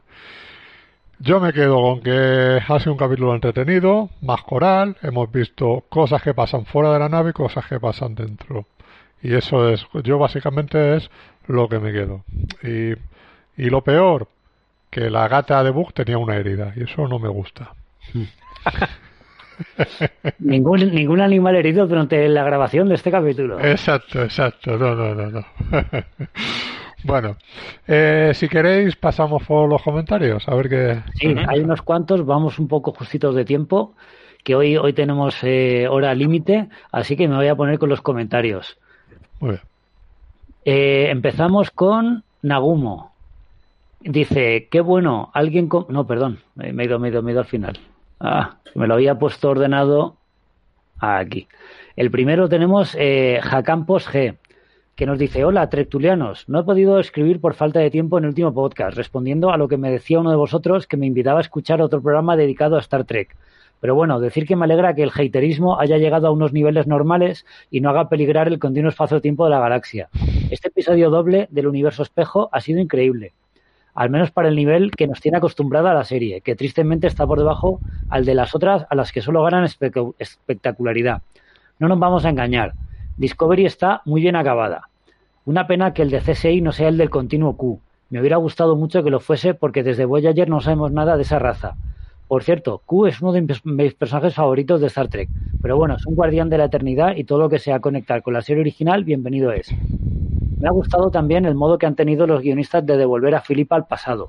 Por cierto, en Voyager no hubo episodio de Universo Espejo, pero tenemos ese en el que todos eran malos y Chakotay tenía toda la cara tatuada que parecía un TV de Mortadelo. algo es algo. Ahora que se ha ido mi personaje favorito de Discovery, como dije en el anterior comentario que os hice, mi gata se llama Filipa, en su honor. Solo esperar que la serie de la sección 31 nos deje buenos y épicos momentos. Y si la cancelan, pues que el guardián nos la devuelva a Discovery. Y vaya fin de semanita he tenido con la alegría en los ojos con la Filipa por un lado y el Baby Yoda por otro. Bueno, os dejo, os dejo ya dar la lata. Desearos feliz Navidad y seguir así. Pues es cierto que coincidieron la semana pasada el final del Mandaloriano con, con, el, con la resolución del, del, capítulo espejo y bueno, fue ahí intensito a varios niveles. Sí. Eh, bueno, ya, ya que estamos, a ver, eh, si nos oye alguien de Paramount o de Disney, oye, por favor que no vuelva a coincidir, ¿eh? que mira que es largo el año para que cada uno toque en su momento y no tenga que verlas a la vez. Yo el, único, el único, la única repercusión que ha tenido el, estreno simultáneo del Mandaloriano y Discovery es que veía la serie que me apetecía el viernes y la de los deberes el lunes. Eh, eso significa que veía el Mandaloriano de estreno y el lunes veía Discovery para el podcast. Pero bueno, esperemos que el año que viene se cambien las tornas y Discovery tenga suficiente interés para desear verlo nada más se estrene. Siguiente comentario, anónimo. Debemos reconocer que Discovery ha dejado muy mal parado a Star Trek. The Mandalorian le pasó por encima en audiencia y popularidad en USA. O sea, Star Wars pisando a Star Trek en su propio terreno, el mundo de las series. Discovery es un fracaso, hay que admitirlo. No aporta más que agenda progre y personajes marisú. El viejo Star Trek se ha ido y está lejos de volver si siguen estos guionistas tan malos. Bueno, mm, espero que con este capítulo cambie de opinión porque yo creo que hemos vuelto un poco al viejo Star Trek que más nos gusta. Y, le contesta, perdido en el espacio. Pues no sé qué estadísticas estás viendo, pero en las pasadas semanas Discovery ha, estado en el top 10 de las listas de Netflix en 45 países y entre las primeras en streaming en general, con una temporada 4 ya encargada y múltiples grupos en Facebook de fans hablando bien de ella. Puede ser que a algunos no les guste la serie, lo cual está bien, pero es un éxito. Pues este, este, este contrapunto de que muchos se piensan que porque no les guste a ellos, no les gusta a nadie. Y no es así. Yo debo coincidir un momento, si, si, me permitís, con los dos. Eh, con Perdido en Espacio estoy totalmente de acuerdo en el que cuando alguien, pues con lo que toca decir, si a alguien no le gusta una serie, se piensa que está fracasando y no es así. Eh, pero tengo que reconocer que en el último capítulo de Mandaloriano son todos personajes femeninos, todos los personajes fuertes del capítulo son personajes femeninos y lo hacen sin, sin forzarlo. Más, más de lo que estamos viendo en, en Star Trek. Quiero decir, son personajes que has ido conociendo a lo largo de la serie, llega el último capítulo, se juntan, se juntan todas las chicas, es el equipo rompedor, eh, pero no te lo tienen que decir en cada fotograma. Y, no lo subrayan, No lo subrayan, claro. Entonces yo creo que ahí, ahí es cierto que te entra mejor que, que, lo que está... No es mi punto de vista, insisto, yo lo digo en, en base a las críticas que veo por ahí. Yo no lo veo forzado en ningún momento o no lo veo tan que sea tan de reseñar el hecho de que está forzado, pero mucha gente se queja de que en Star Trek está forzado y yo creo que tal vez un poquito en comparación con el Mandaloriano sí, es decir, yo no le daba importancia hasta que lo he visto en el Mandaloriano y digo, no dicen una sola frase ni un solo plano en el que se vea esto o lo otro, eh, pero estamos viendo un equipo fuerte de chicas eh, y ya está, no hace falta remarcarlo. Claro y no están personajes, bueno, por supuesto Disney es Disney y no va a mostrar personajes eh, homosexuales en, en, una serie familiar. Eh, pero, por ejemplo, eh, lo que tú estás diciendo, el ejemplo que me viene a la cabeza es el, el, constante, la constante escena de, besos entre, entre Culver y Stamets. Nos lo pusieron ya una vez, son pareja de hombres gays, adelante, estupendo, palmadita en la espalda y seguir adelante, pero no, no despidas cada escena de los dos personajes con un besito. No lo hace ningún, ningún otro tripulante y no lo hemos visto en otras series. O sea, nos quedó claro la primera vez, no tienes que hacerlo cada, cada maldita vez. Pero bueno, eh, entiendo que, oye, los gays que vean la serie y tener unos personajes en prime time, una serie de éxito, que se estén besando en, pantalla, pues oye, pues supongo que les, les gustará y se sentirán representados. Con lo cual, pues bueno, yo me callo y me echo a un lado. Pero bueno, podrían intentar ser menos obvios. Comentario de Torpedo Rojo. Hola chicos, genial programa como siempre. Dejamos atrás el universo espejo y ya sí que no hay marcha atrás. Nos van a tener que enseñar el truco de magia de aquí a tres capítulos. Yo estoy un poco acojonado, pero me lo sigo tomando con humor. Respecto a la promoción que me hacéis, nunca estaré suficientemente agradecido. Al fin y al cabo, no creo que hubiese seguido capítulo a capítulo una serie de Star Trek en mi podcast si no llega, si no llega a ser por Tetulia Treki. Javier está en lo cierto. Os debo unas cervezas. Ojalá en algún momento se pase todo esto y podamos hacer una quedada podcaster treki donde os invitaré a cerveza romulana y al brandy de saurio si es necesario. Y con este pareado me despido. Un fuerte abrazo y gracias por todo. Y nada, pues bueno, qué decir, Torpedo Rojo, que encantados, compañeros de trekkies y hasta el infinito y más allá. Por supuesto infinito y más allá. Sí, sí, sí, sí. Y nada, me gusta esto de que, de que, de que fuimos la simillita de, de por lo que se decidió hacer el, el Torpedo Trek. Le, le, picamos ahí el gusanillo y yo también quiero hablar de Star Trek y se montó su estupendo Torpedo, torpedo Trek. Sí, señor. Mensaje de Jairo DSN, otro clásico. Hola a todos, menudo depresión, menudo depresión, se ha ido Giorgio. Ya están tardando en anunciar su serie. Al final se queda con la duda de lo ocurrido, ¿es otro universo o es el universo terrano original? Y ahora nos quedan tres capítulos para que se resuelvan todo lo que está abierto, la quema, la nave la nebulosa, la canción y lo más importante, que es la gata de Booker. Un saludo y felices fiestas. Bueno, pues yo creo que haciendo un poco remember, eh, estos tres temas que comentar lo liquidan en este capítulo que acabamos de, ver. Queda la canción, pero bueno, sí, más o menos está claro que es una especie como de código para transportar el mensaje. la, la, gata de Book. igual, igual no vuelva a salir. La gata de Book puede ser la nueva gata salvaje. Siempre tiene que haber una gata salvaje en alguna serie. Eh, la, tiene, yo creo que está completa en YouTube, ¿eh? la serie, cuidado. Bueno, escucha, no me lo digas que te monto la tertulia, tertulia Rosaura la semana que viene. O ¿eh? sea, yo estuve mirando y había como 200 capítulos ahí.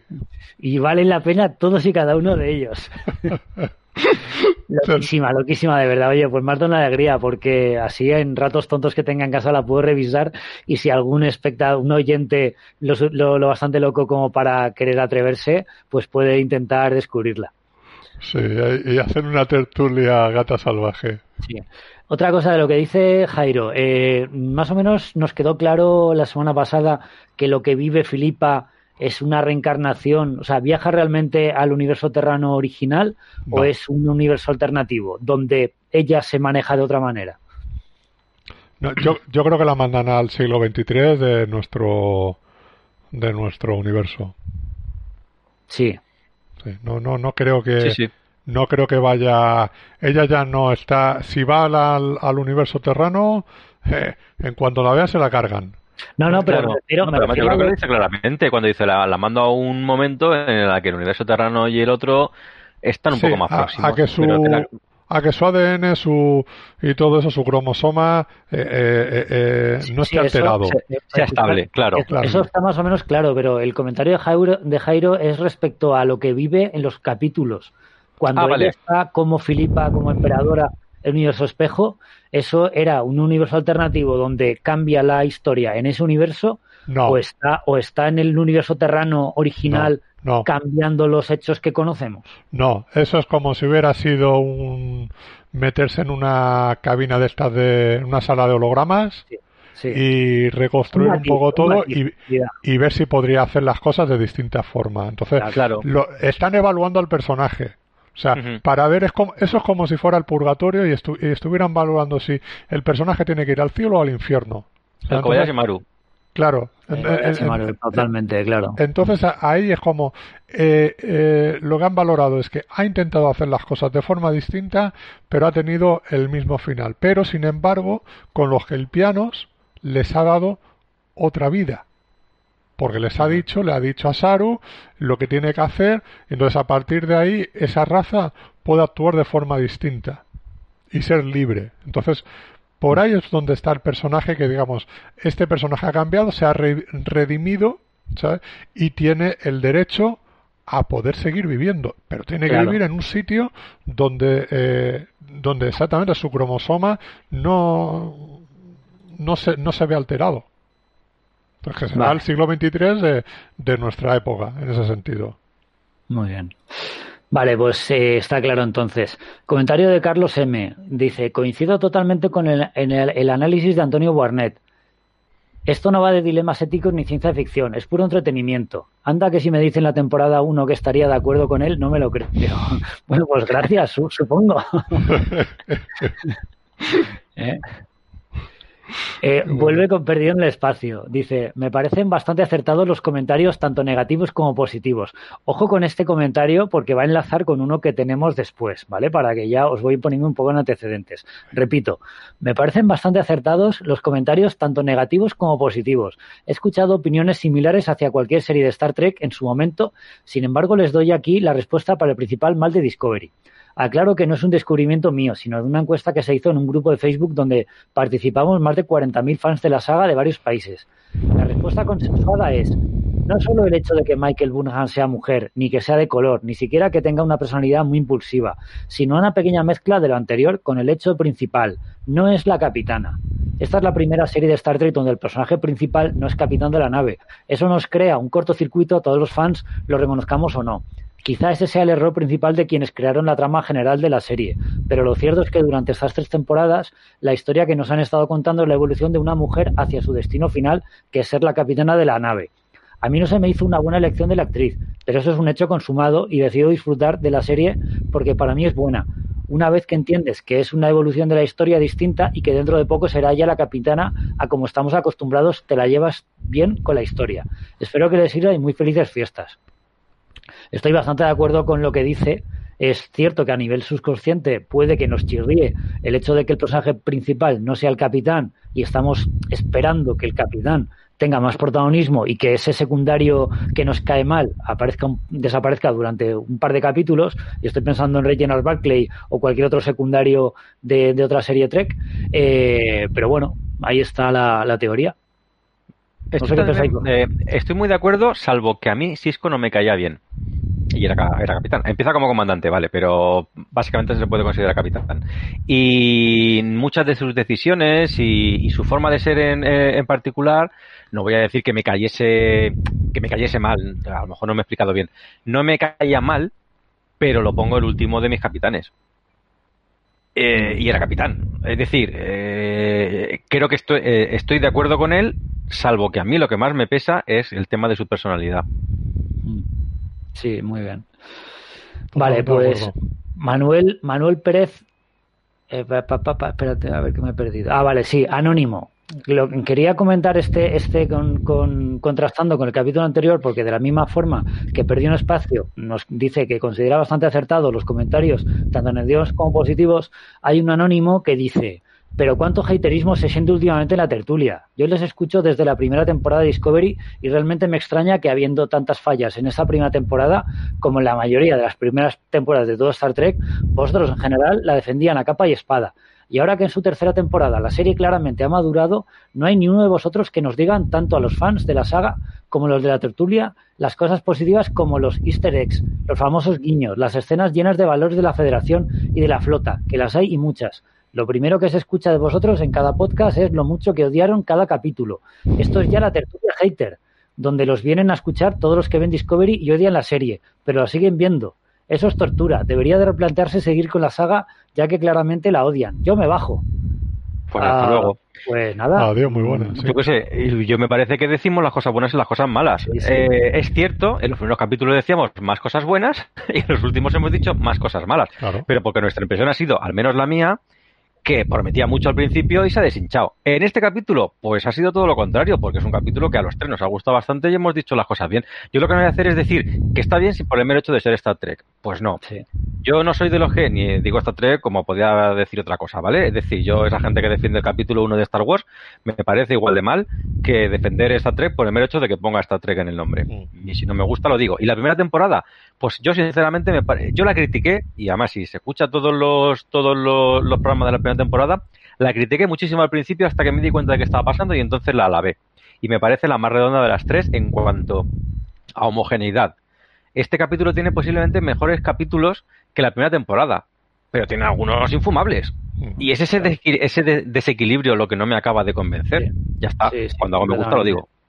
Eh, decir una, una, una, cosita, perdona, Fernando. Eh, quería matizar una cosa con el tema de los easter eggs, de los guiños y las escenas. O sea, eh, pues eso, los easter eggs, los guiños. Eh, yo no me paro a comentar los guiños. Hemos comentado el USS Yeltsin en referencia a Anton Yeltsin que murió, el USS Nog, detallitos aquí y allá que conectan la serie Discovery con la franquicia de Star Trek o que hacen guiños a, a otros personajes, Spock, Pike pero de verdad creo que una persona, un espectador que solo ve una serie y que solo la valora en base a guiños a otras series, mm, se está perdiendo todo lo demás, que es el propio contenido de la serie. Star Trek, la serie original, en los años 60, no hacía guiños a una serie Trek anterior y la valorabas por lo que contaba el capítulo pero la manía que hay ahora y, en general el mercado audiovisual en películas, estoy pensando en las películas de Batman, de Superman, cómo se interconectan entre ellas. Estoy pues pensando en los en los guiños que hay en Escuadrón Suicida, en la serie de o sea, en las series de Flash, de Arrow, de guiños a los cómics. Al final, los guiños es fanservice vacío, que no, no aporta nada. Entonces, detenerme y perder tiempo en comentar el detalle que conecta cosas anteriores y no valorar y no comentar el propio contenido del capítulo, me parece me parece que es mirar a otro, a, otro lado y, perder la perspectiva de, de, qué va una serie de Star Trek. Star Trek no va de, que sale uno y de señalar a la pantalla decir, mira, ha dicho Spock, como en la serie de Spock, mira, sale el Yelchin, como el Yelchin. No, la serie no va de eso. Entonces, por supuesto que comentaremos los guiños, pero al menos en mi, en mi opinión, en mi, en mi posición, eh, no es lo único que busca una serie de Star Trek. Eh, yo creo que el principio de temporada estábamos expectantes de saber qué era lo que iban a contarnos y, yo lo decía, digo, hay brotes verdes, o sea, nos está gustando lo que nos están contando. Unas cosas más, otras cosas menos, pero nos estaba gustando. Es verdad que está el capítulo de Vulcano, que yo creo que ahí ya fue coger todo lo que no nos gustaba de la segunda temporada, meterlo ahí y a, partir de, ese momento quizás la serie, el rumbo que termina llevando, hay cosas que no nos convence. Entonces, y lo decimos aquí, no nos convence, igual que decimos los que nos, nos convence. Yo no creo que empecemos todos los programas eh, rajando y siendo unos unos haters, sinceramente. Yo, yo preguntarle al anónimo si realmente, si no se ha equivocado de podcast y este comentario no se lo quería mandar a guiño guiño codazo codazo al USS podcast. Sí, yo. Un saludo, eh, Marco. Yo también eh, diría una cosa. Eh, hay mucha gente que escucha los podcasts de lo que ve de una serie que le gusta y tú y, busca toda la información de esa serie para ver si otra gente piensa lo mismo que esa persona. Para reafirmar su opinión. Para reafirmar su opinión por inseguridad. Ningún tipo de, debate por inseguridad. O crítica. Sí. Es un poco es una pena. Entonces, cuando, cuando hay alguna opinión que difiere de lo que tú piensas, es cuando ahí la gente pues ya dice que ahora eres un hater o, o no tienes ni puta idea o cualquier otra cosa y ya está. Entonces, bueno, cada cual, yo lo puse en un comentario el otro día, porque yo dije que a mí el, el Mandaloriano como serie como tal no me convence. O sea, si eso lo mismo me lo contaran en películas de dos horas, la primera temporada en dos horas, la segunda temporada en dos horas, yo me hubiese encantado tanto más que Road One. El resto veo que para un para un capítulo muy bueno como es el primero de la segunda temporada, los dos últimos de la temporada y tal, el resto es siempre lo mismo. E ir a por una pista a un planeta, se le de la nave y lo que pasa en ese planeta. No hay más argumento. Entonces, yo por, por, por decir eso, en otro lado, a mí ya me tachan de, vamos, no me han insultado de milagro. Pero yo digo, encima, claro, me dicen, encima hablas de una, de una puta mierda como es Star Trek Discovery. Digo, haces un podcast sobre una, puta mierda como es Star Trek Discovery. Digo, bueno, yo hago un podcast de, eh, de Star Trek como otros los hacen de Star Wars, otro de Juego de Tronos, otro de, de hablan de ordenadores de la manzanita y cada uno escucha lo que quiere. Igual que cada uno habla de lo que quiere. Muy bien. Pues ahí queda la reivindicación y por supuesto el, el, comentario que he hecho acerca del, del USS Podcast, no quiero decir que, que el, el, USS Podcast sea un podcast ni mucho menos, simplemente pues eso, que ningún podcast se merece un comentario eh, tan injusto como este, como este que de, de un anónimo. No, y yo pediría a la gente que escribe anónimo que pusiera un nick. Que, claro, no, cuesta nada. Si al final se lo pone... una firma, si no te quieres registrar una firma con el nombre al final. Una forma, si lo dijo Fernando en, la temporada anterior, y yo creo que es totalmente correcto, una forma de conocernos entre nosotros, hacer comunidad y dirigirnos, y al final somos los de siempre. es que el, anónimo, el anónimo no sabemos si siempre es el mismo anónimo el que escribe o son varios anónimos. Entonces estaría bien, pues soy... Eh, si no quieres utilizar tu nombre, pues un, nick que tú quieras y tal. Y si no lo tienes en el, en el usuario de iVoox, en, en el comentario. Y ya está, mm. para identificar y saber quién, por lo menos que es esa misma persona que nos dice una cosa u otra. Bien. Pues nada, seguimos con el comentario de Manuel Pérez, donde nos dice ya eh, al respecto de, de este 311, Sucar.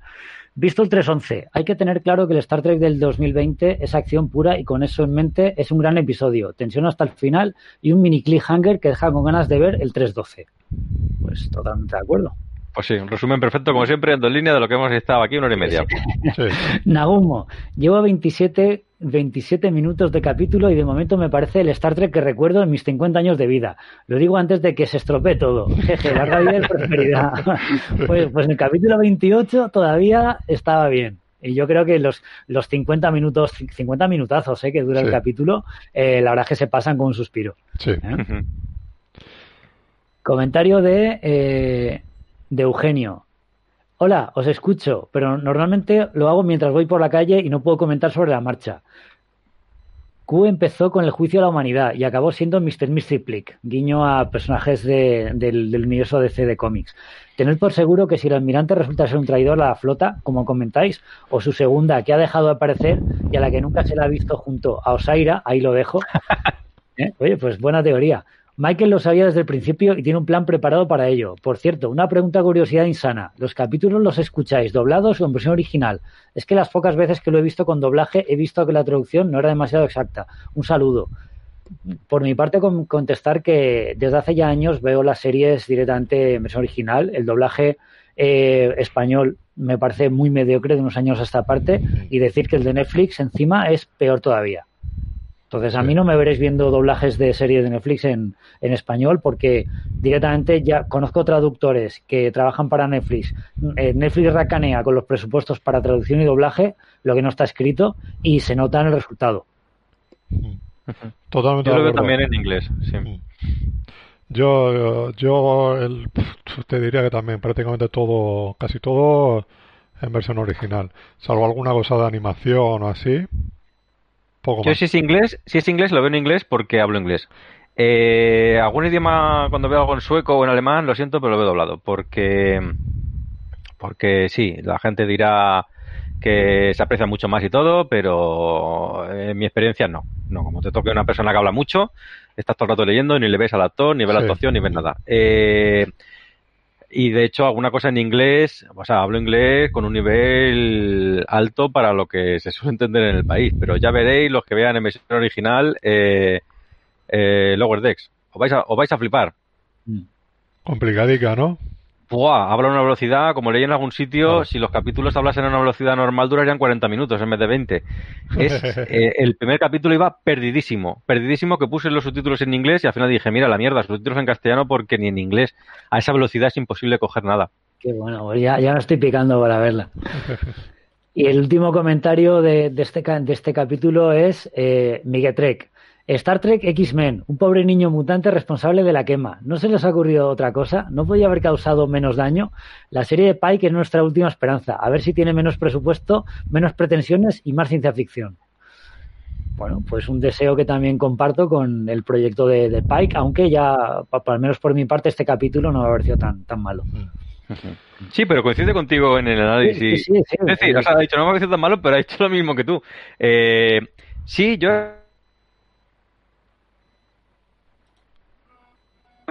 igual, pues la solución me ha dado un poco igual y tan contento. a pesar de lo que os han dicho antes, yo este capítulo lo he disfrutado como un nano y coincido con lo que han dicho que parecía de nuevo Star Trek, eh, el concepto clásico de Star Trek, lo que, lo, lo, que nos hizo amar Star Trek. Sí, sí, más cosas, más referencias en, en cuanto a lo que hemos visto en otros capítulos de otras temporadas, así que muy bien. Y con este comentario voy a tener que despedirme porque yo abandono la nave por un imprevisto. ¿Eh? Así que con esto, un saludo, hasta la próxima y te dejo, Fernando, que eh, hagas la despedida del programa. Bueno, no, no, no, ya nos vamos todos, tranquilo.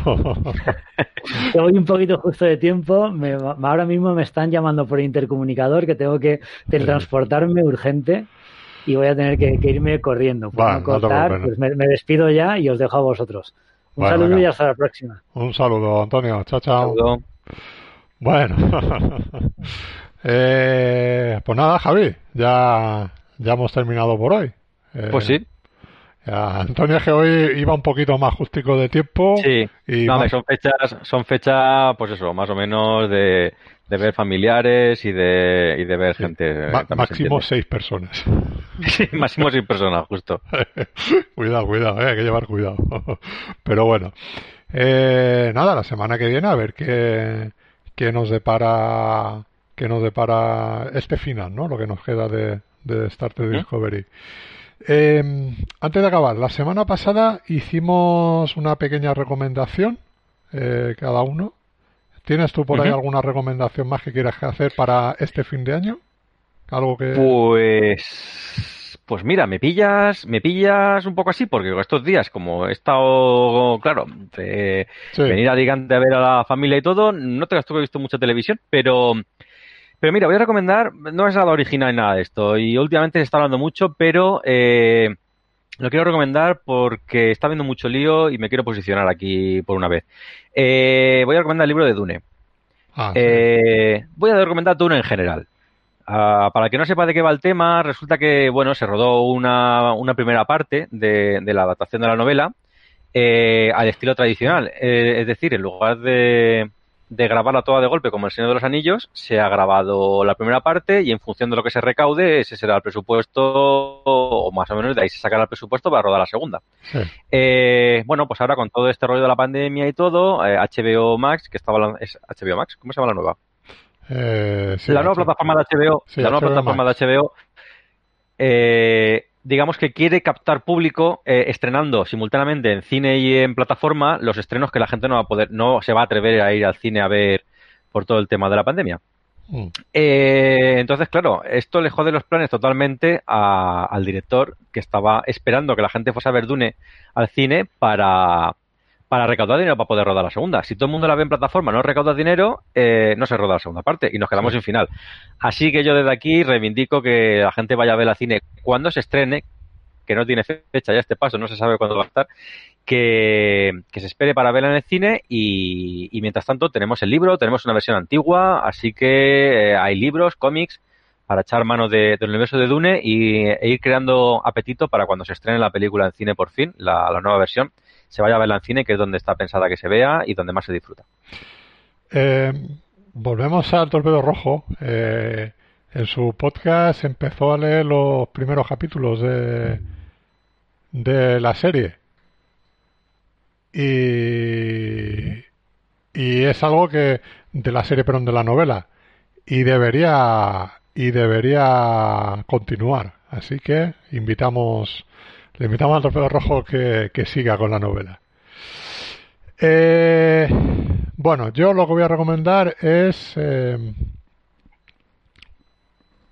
un clásico eh, que se llama La costilla de Adán, una película, una serie de, de perdón, una película de Spencer Tracy y de Catherine Hepburn, comedia así de enredo, divertidísima que, son ellos son, un matrimonio de abogados que por un lado se tienen que enfrentar a un caso en el cual Spencer Tracy es el fiscal y Catherine Hepburn es la abogada, la abogada defensora. Con todo lo que eso conlleva, ¿no? En lo que es su vida personal, todo eso, pues es una auténtica joya, delicia, una gran comedia clásica de los años 40 que está bien que la gente la descubra si no la si no la, si no la conoce. La costilla de un clasicazo divertidísimo, que yo he tenido la oportunidad de verla recientemente y me ha encantado. Una maravilla. Así que nada pues más. la porque tengo pendiente. Pues me gusta mucho, pero en particular no la he visto. Pues es un clasicazo que yo, yo tampoco la había visto, se me había escapado y siempre era de las que tenía muy buenas referencias la, la película y vamos, con ganas de, o sea, con ganas de recomendarla. O sea, no me canso. Una comedia divertidísima. O sea, de enredo puro y duro, ¿sabes? Más que Katherine Hepburn y Spencer Tracy son dos grandísimos actores. Así que altamente recomendable. Y para estas fechas va que ni, ni pintado. Así que nada más, Javi, nos hablamos la semana que viene, a ver qué tal, cómo, cómo sigue esto. Estupendo. Pues, iba a decir, aquí estaremos, pero no sé si estaré aquí o estaré en Valencia donde estaré, pero ya hablamos. Pues sí, estaremos, estaremos. nada, yo Fernando Montán, un saludo como siempre y recordad, larga vida y prosperidad a todos.